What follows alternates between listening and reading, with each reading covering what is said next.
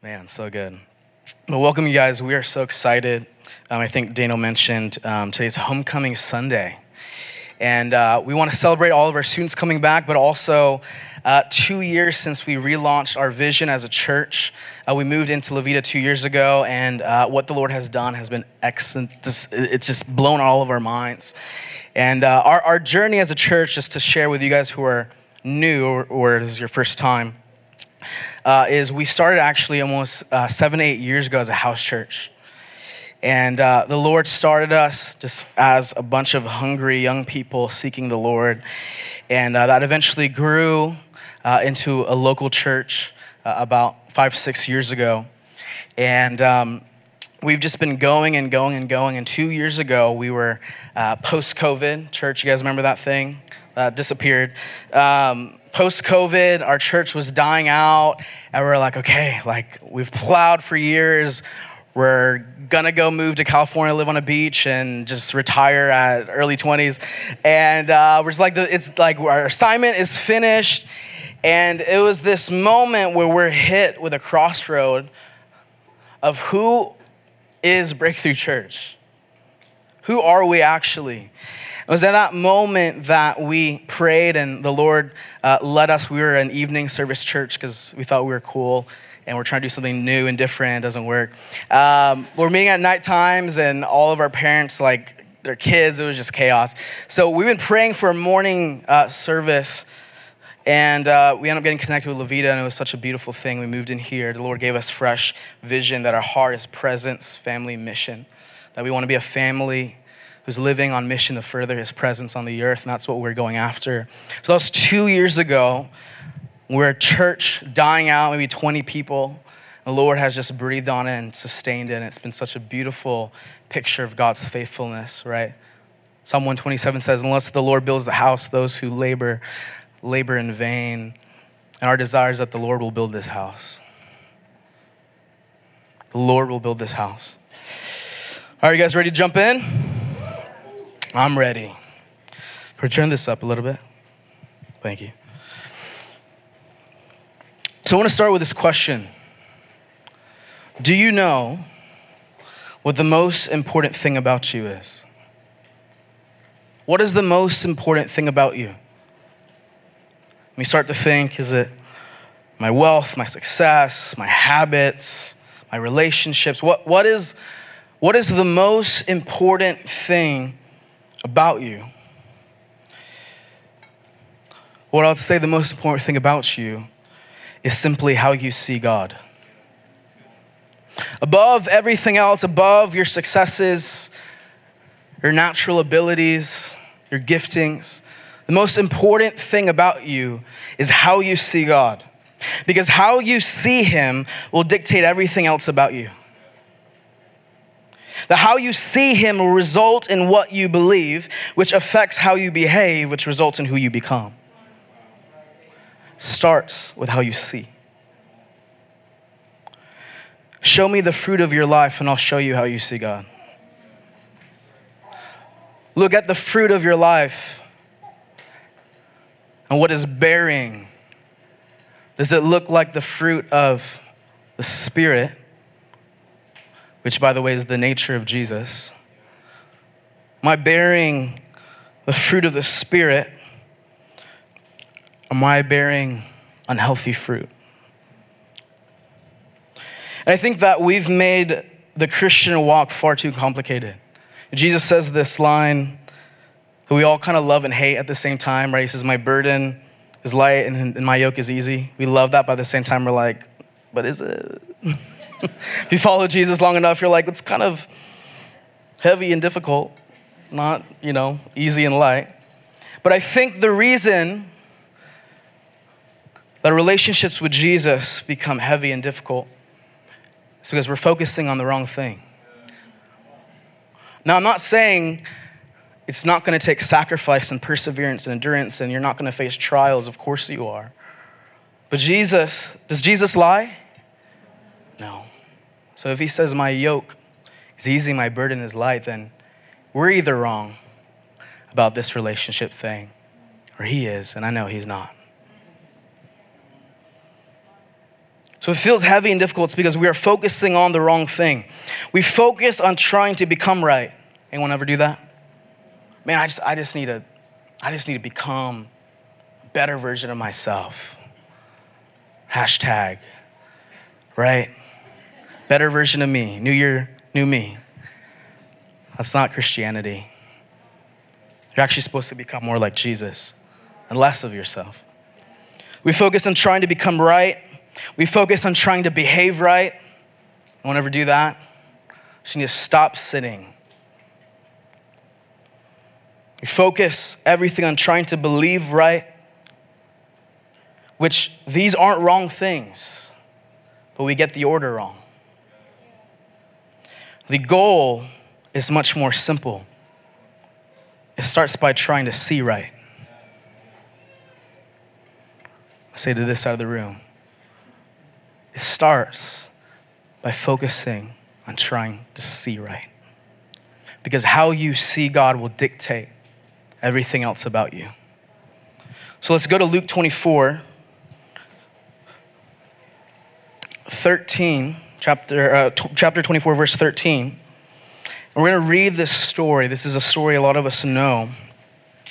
And I want to unpack this. I want to camp out on this passage for the rest of this morning.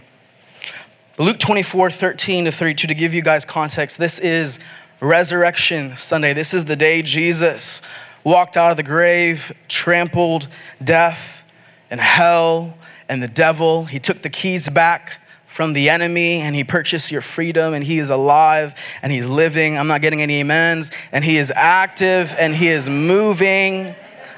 This is Resurrection Sunday. This is the reality in which we live. We're not living before the cross, we're living after the grave. Come on.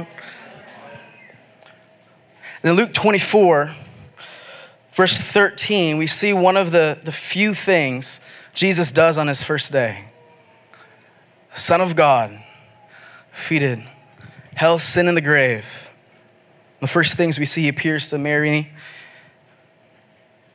Magdalene, and another woman. And this is actually the third interaction Jesus has that we know from Scripture.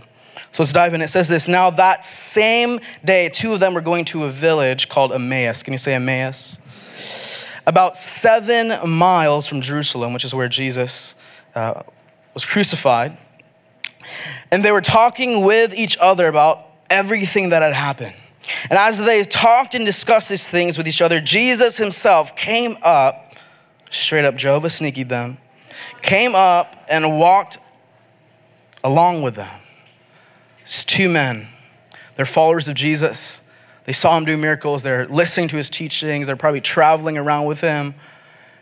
And they're, li- they're leaving the capital. They witness the crucifixion. Everything they were putting their hope in was just completely destroyed right in front of them. Imagine you building your life on an idea of who God is. But when you're faced with the reality, does this line up with what God is like? And it doesn't, it's not going to be a firm foundation. So they're leaving, they're downcast. And Jesus just, hey, what's up? But what's interesting, out of all the things Jesus does on his first day, is he goes for a walk. I'm like, if I was Jesus, I would have been running in Jerusalem. Been like, Pilate, I told you so. Pharisees, you see me now?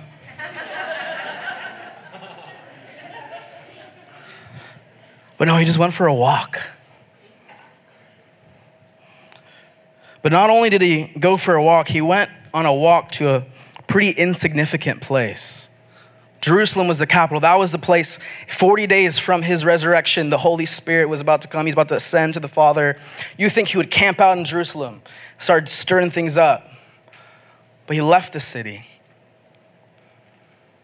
And goes to this village called Emmaus, which we know it's not that significant because no one really knows where it is anymore.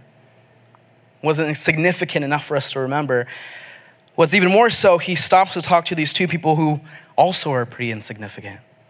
in the sense that we don't know anything about them. They're never repeated before or after this moment. You think, man, he would show up to the celebrities of the time, the people that can shout him out the most, that's gonna spread who he is, but he shows up to these insignificant people in heading to an insignificant place. He goes for a walk, and I want you to see just how mundane that is. Some of you guys are scared of the mundane, chasing the high, the high moments, encounters, which are all beautiful. We just did that. But he's just as much in the mundane as he is in the high moments. He went to the insignificant, and isn't that like Jesus? If some of you guys, you, you, you, you believe that lie. Man, Jesus is just after the passionate ones. He's just after the, the ones who are just going crazy in worship. I'm over here still processing my trauma, and it's hard for me to press in. I'm in the back, and I'm seeing all these people, and man, Jesus is after them, and I'm just stuck, and I'm just, oh, I'm just, oh, oh, oh, and you're just in that place. But no, Jesus is after the insignificant ones. Let's keep going in verse 16. It says this, but they were kept from recognizing him.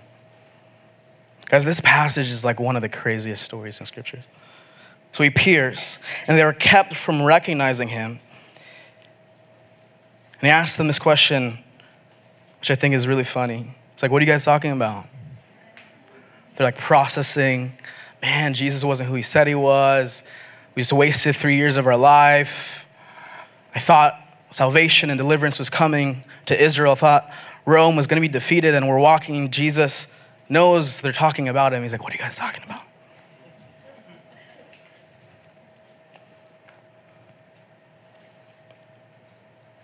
I think Jesus asks questions not because he wants answers, but he wants connection.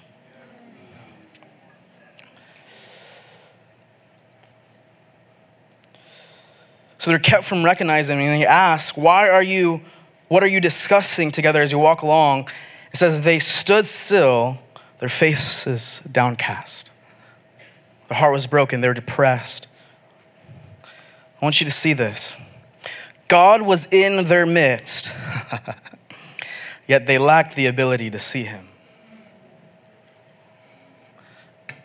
God was in their midst, yet they lacked the ability to see him. How is that possible? He's God. It may seem crazy, like, what's wrong with these people? It's literally Jesus, like, come on. But then we're faced with the fact that we do the exact same thing all the time. God is in our midst. We don't recognize him. That many of us miss the opportunity to recognize God's presence in our lives. Like I said, we only seek him in the mountaintops, not in the valleys. Only when life is easy and convenient, but not when we're under pressure. Only in powerful moments in worship at church, but not when we're in the mundane, changing a diaper or washing the dishes. So remember, Jesus is after and in the things that may seem insignificant. And so these two people were walking back home, consumed with disappointment and hopelessness. But what's interesting is that in the text, we actually see God allows their disappointment to keep them from recognizing Jesus. Why? Why not just tell them from the beginning who he is so he doesn't have to walk seven miles? That's what I would have done. I want to walk seven miles. I'm Jesus. For us to get this, we have to understand the word recognize here. In Greek, it means to perceive, to understand, or to know. But I believe that Jesus hid his ability for them to see him naturally because Jesus didn't want them to simply recognize him, but he wanted them to actually know him.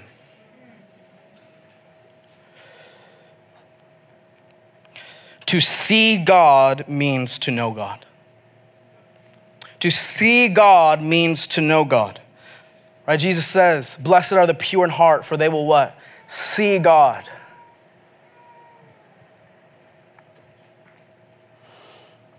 And so, this is why Jesus walked this road with them, because he wanted to fix the lens in which they saw who he was, which again is the most important thing about you. So, today's sermon is called The Road to Knowing Him. The Road to Knowing Him. Verse 18, let's keep going. It says this One of them, named Cleopas, asked him, Are you the only one visiting Jerusalem who does not know the things that had happened there in these days? The irony, right? Jesus is like, What are you guys talking about? Like, did you not see the most viral thing that's happened? And Jesus says, What things? He asked. About Jesus of Nazareth, they replied. He was a prophet, powerful in word and deed before God and all the people. The chief priest and our rulers handed him over to be sentenced to death, and they crucified him. But we had hoped that he was the one who was going to redeem Israel. And what is more, it is the third day since all this took place. It's the third day. And again, these two men are called followers of Jesus. They heard him teach, they saw him do miracles, they were expecting him to deliver Israel. Yet, as we see here, they didn't actually know him. They say that he was just a prophet who's powerful indeed. They didn't have the full, full picture of who Jesus actually was. Because here's the thing, guys, it didn't matter if they recognized him with their eyes, because in their hearts, they didn't even know who he was. Man, I used to say this all the time, man. If Jesus showed up like he did in the Old Testament, I would just follow him better. if I saw food appear in my fridge, miraculously, I'd follow him better. If I saw seas part and if I saw miracles all the time, man, I would just follow him better. but we don't follow him based on what he does, but based on who he is. And if we aren't following him based on who he is, then everything else doesn't matter. Ephesians 1:18 Paul says this. He says I pray that the eyes put your hand on your heart that the eyes of your heart may be enlightened. Come on. In order that you may know say know the hope which is Jesus to which he has called you the riches of his glorious inheritance in his holy people. If you struggle with seeing God and knowing God, pray this prayer Holy Spirit, open the eyes of my heart that I might be enlightened to know you. So, back to verse 21. It's my favorite part. They're talking to Jesus. Jesus is just listening. And they say this thing. They say, But we had hoped that he was. but we had hoped that he was. We had hoped that he was. We had hoped that he was. Guys, you will continue to live in bondage and never truly know him if you only believe that he was. Because the truth is and says that he is. His name isn't I was, it's I am. And what happens is for so many of us, we have an ideology about Jesus where we know about the story, but we still think he's in the grave. I know my Sunday school teacher, Miss Diana, said on the third day Jesus rose from the dead, but in my heart, it's not enlightened to that reality. Because how you see him will dictate how you live. If you still see him in the grave, huh? What's that going to say about you? If the very person that we are laying our life down and, and, and following, well, is dead, then we're just following him to the grave. But here's the thing that we need to understand about Jesus Jesus isn't a philosophy, he's a person. And every time we gather and we worship, we say, we're not here gathering around a philosophy, we're gathering around a person. That's why we can worship the way that we do, not because we're just emotional and we, we don't know how to handle our emotions and we're just whatever, shaky, shaky, shaky but because we actually believe he's a person. Because here's the thing, guys, if, we, if we're worshiping and we don't believe he's a person, that he's living and he's active, he's moving, and his spirit is in you, and he wants to dwell among you, and where two or more gathered, he's in your midst. And if we worship him like he's still in the grave, then what does that say about how you live?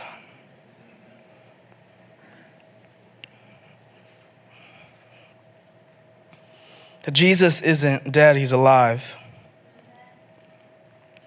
Say that again. Jesus isn't dead, he's alive. His presence isn't behind a veil, it left the temple. He is, say he is. He is. Not he was, say he is. he is. Living and active, moving and breathing. Unfortunately, most of our churches have turned into funeral services. And we're talking about this guy who died 2,000 years ago. Miss that guy. Let's sing songs about him. Guys, we don't sing about Jesus, we sing to Jesus. Church is not meant to be a funeral service, a gathering in memory of someone that we think is still in the grave.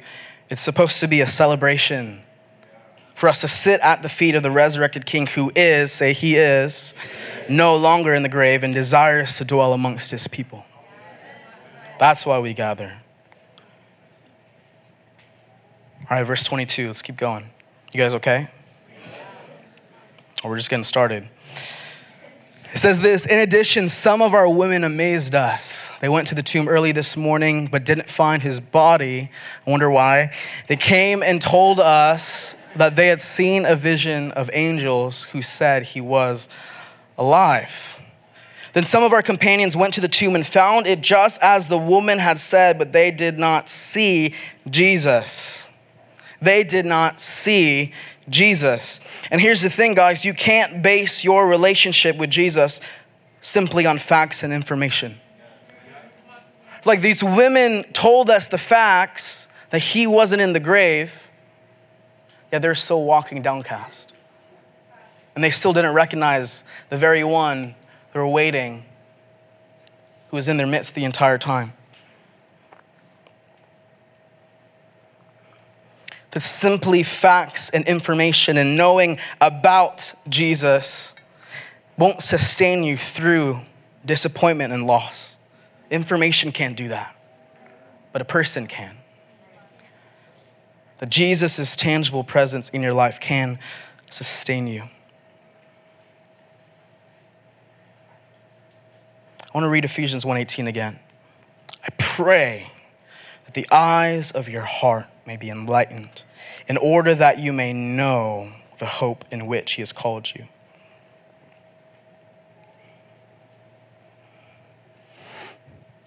Do you know what you're called? When you observe someone's life and you know everything about them but don't actually have a personal relationship with them, you know what you're called? Called a stalker. Don't be that. That was for free. All right. Verse 25, it says this He said to them, How foolish are you?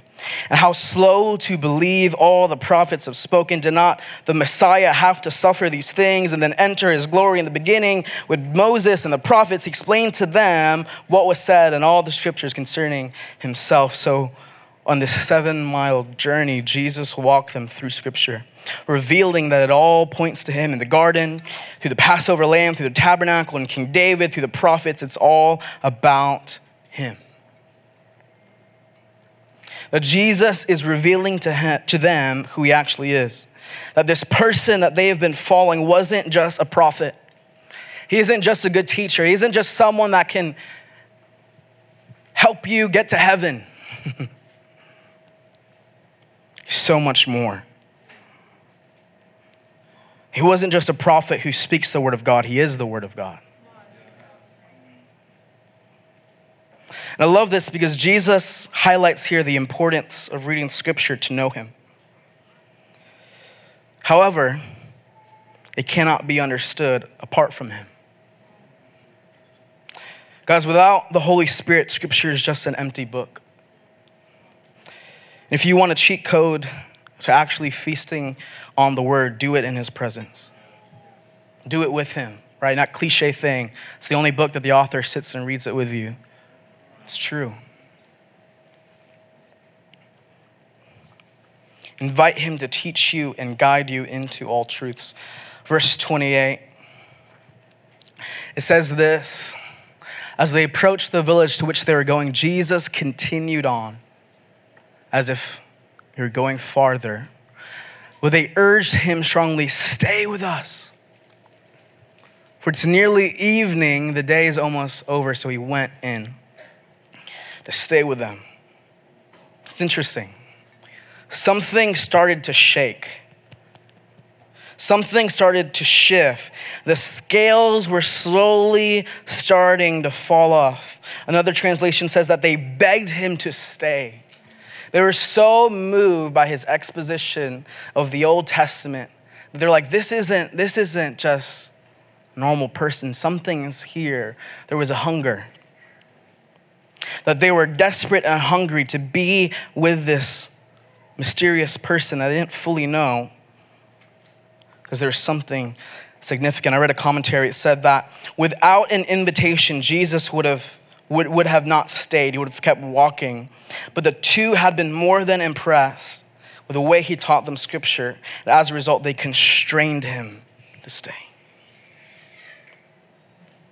Guys, what would your life look like if you stopped living in independence from God and invited Him to take residence in your life?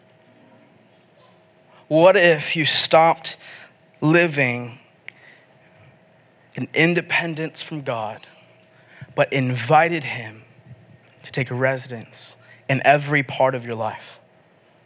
We wonder why we make decisions and it has bad consequences when we do it apart from God.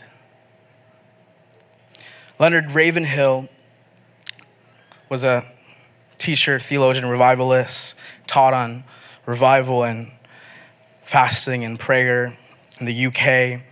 Crazy man of God. Near the end of his life, his wife said that he would pray sometimes for 18 hours a day.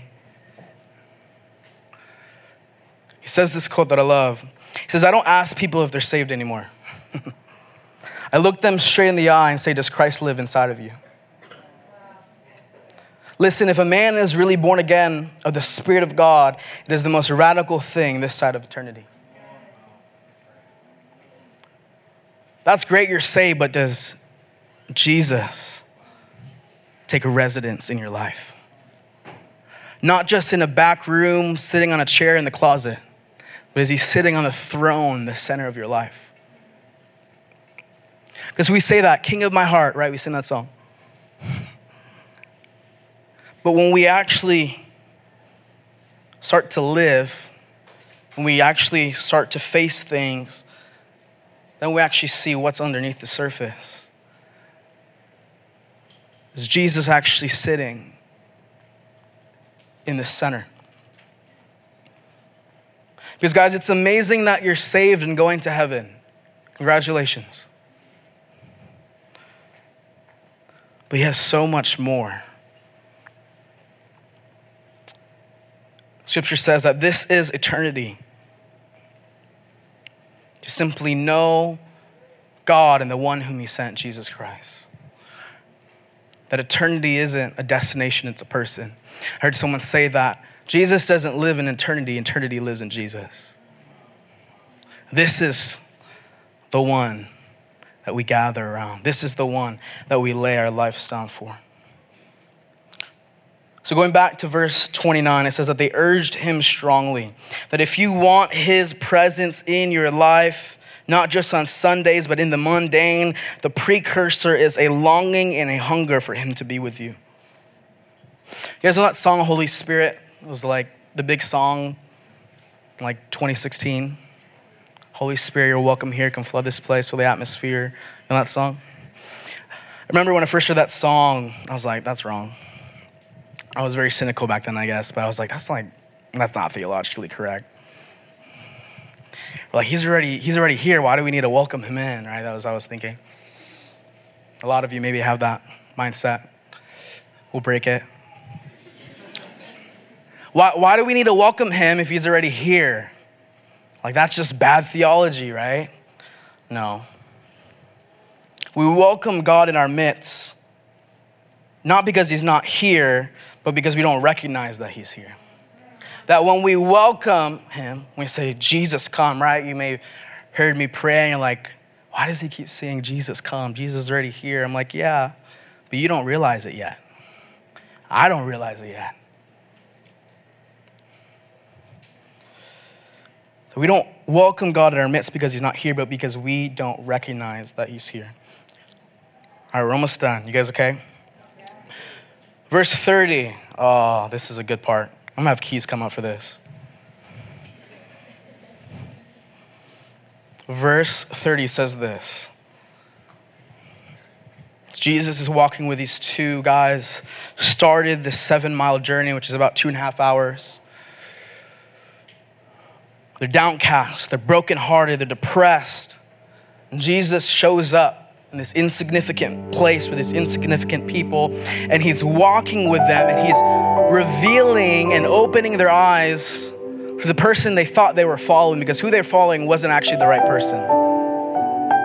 So he's opening scripture, he's showing them this is who the Messiah is. You have had it wrong. That's awesome that you want to follow Jesus, but it doesn't matter if you're following a wrong view of Jesus. So he opens up the scriptures with them and he's walking and they finally arrive in Emmaus. They're either at their home or maybe an inn and he's just walking and walking and walking and walking and walking. And they're like, we don't want, like, there's something about this guy's presence. I, I don't want him to leave. You guys ever feel that when you're worship? Man, I don't want this moment to leave. They invite him in. It says here, verse 30 when he was at the table with them, he took bread, gave thanks, broke it, and began to give it to them. Then their eyes were open and they recognized him, and he disappeared from their sight. I told you, this is a crazy story. So, what's interesting here, traditionally during Jewish dinners, the bread being broken was commonly done before the meal during the prayer of Thanksgiving. So, they're probably hanging out in the home, they're cooking together. Before they eat, they have this tradition of breaking the bread as a prayer of thanksgiving. But what is so important to notice that the role of breaking the bread is the role of the host, not the guest.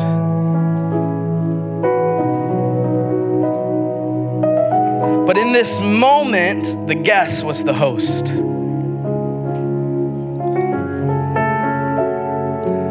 You didn't get it.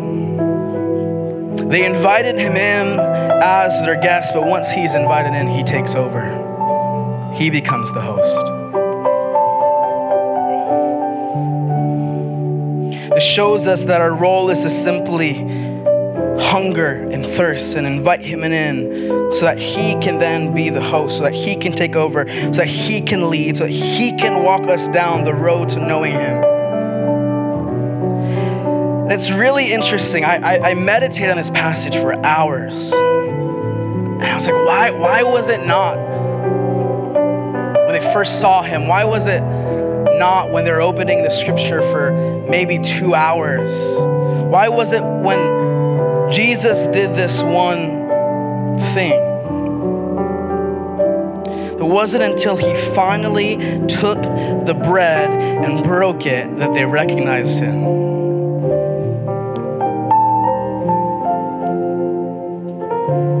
It was not until he broke the bread that they recognized him. You know what I think? Why it wasn't till this moment. It's because as he broke, as he grabbed the bread and he lifted it and he broke it. What did they see?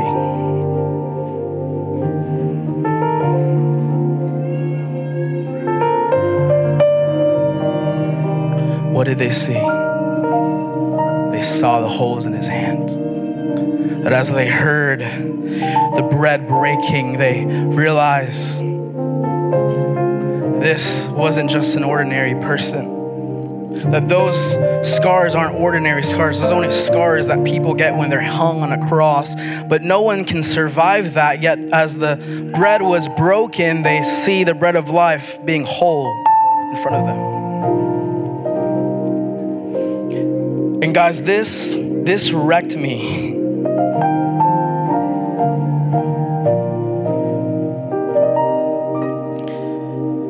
As they saw the scars, and they heard the breaking of the bread.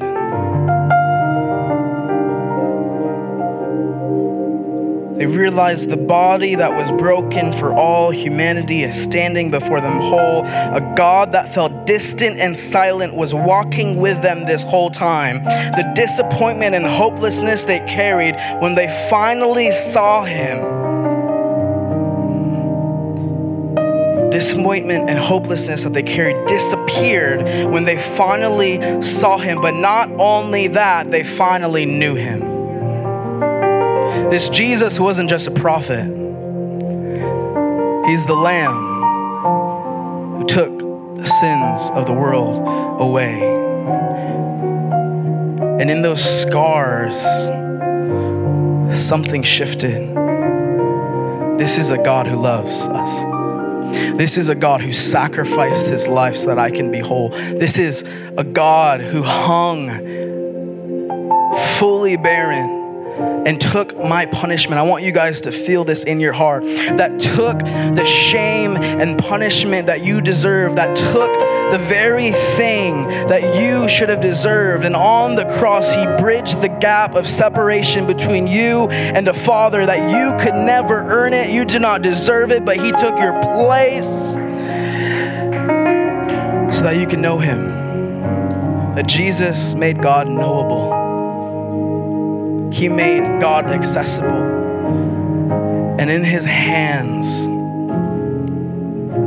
and through his scars, this is why we're singing about the blood because it's only in seeing the sacrifice of Jesus that we can actually know Him. That if you feel that God doesn't love you, look at the cross. If you feel like God wasn't there for you when you were young, look at the cross that was there 2,000 years ago. If you feel hopeless and in despair, that no one cares about you, look at the cross that through the nails and holes in His hands do we see everything else.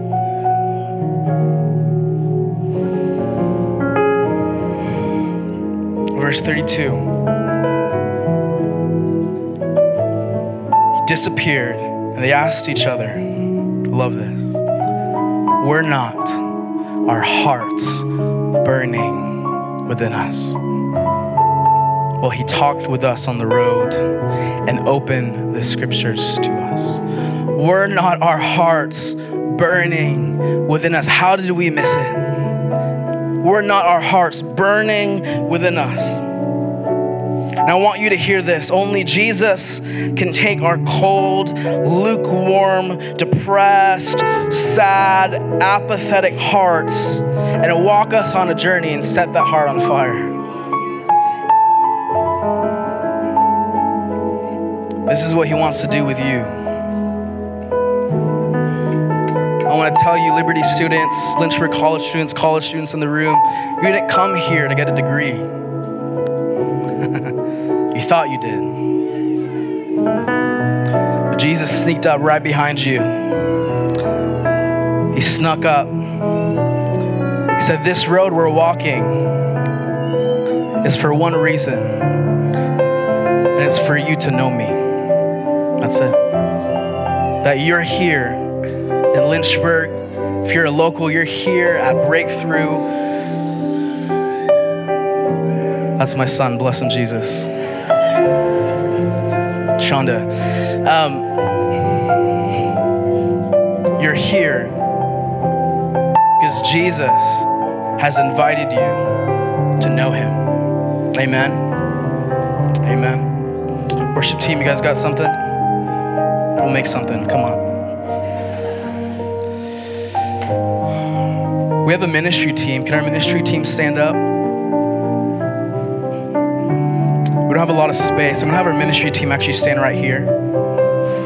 And uh, we have an amazing ministry team that are equipped to pray for you, to walk you through. If you are going through something right now, if you're hearing this, you're like, man, my heart has been so cold and stale and lukewarm. I need to be set on fire for Jesus. I want you to come here and receive prayer. If you're walking through something, if you're mourning something, if you're processing something and, and you're longing for Jesus but you feel stuck, I want you to come and receive prayer. So I'll stand up.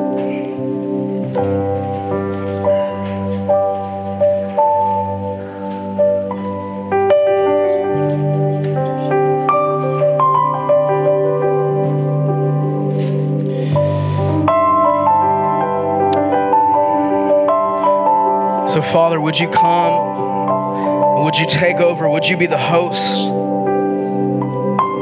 Would you reveal the holes in your hands? And would your sacrifice become fresh again? Would your sacrifice become real again? Lord, where our hearts have gone cold, would you set us on fire for you? Fix our eyes, fix the lens in which we see you. And Lord, we want to see you clearly and see you rightly. Let's press in for a few more minutes. Thank you, Jesus.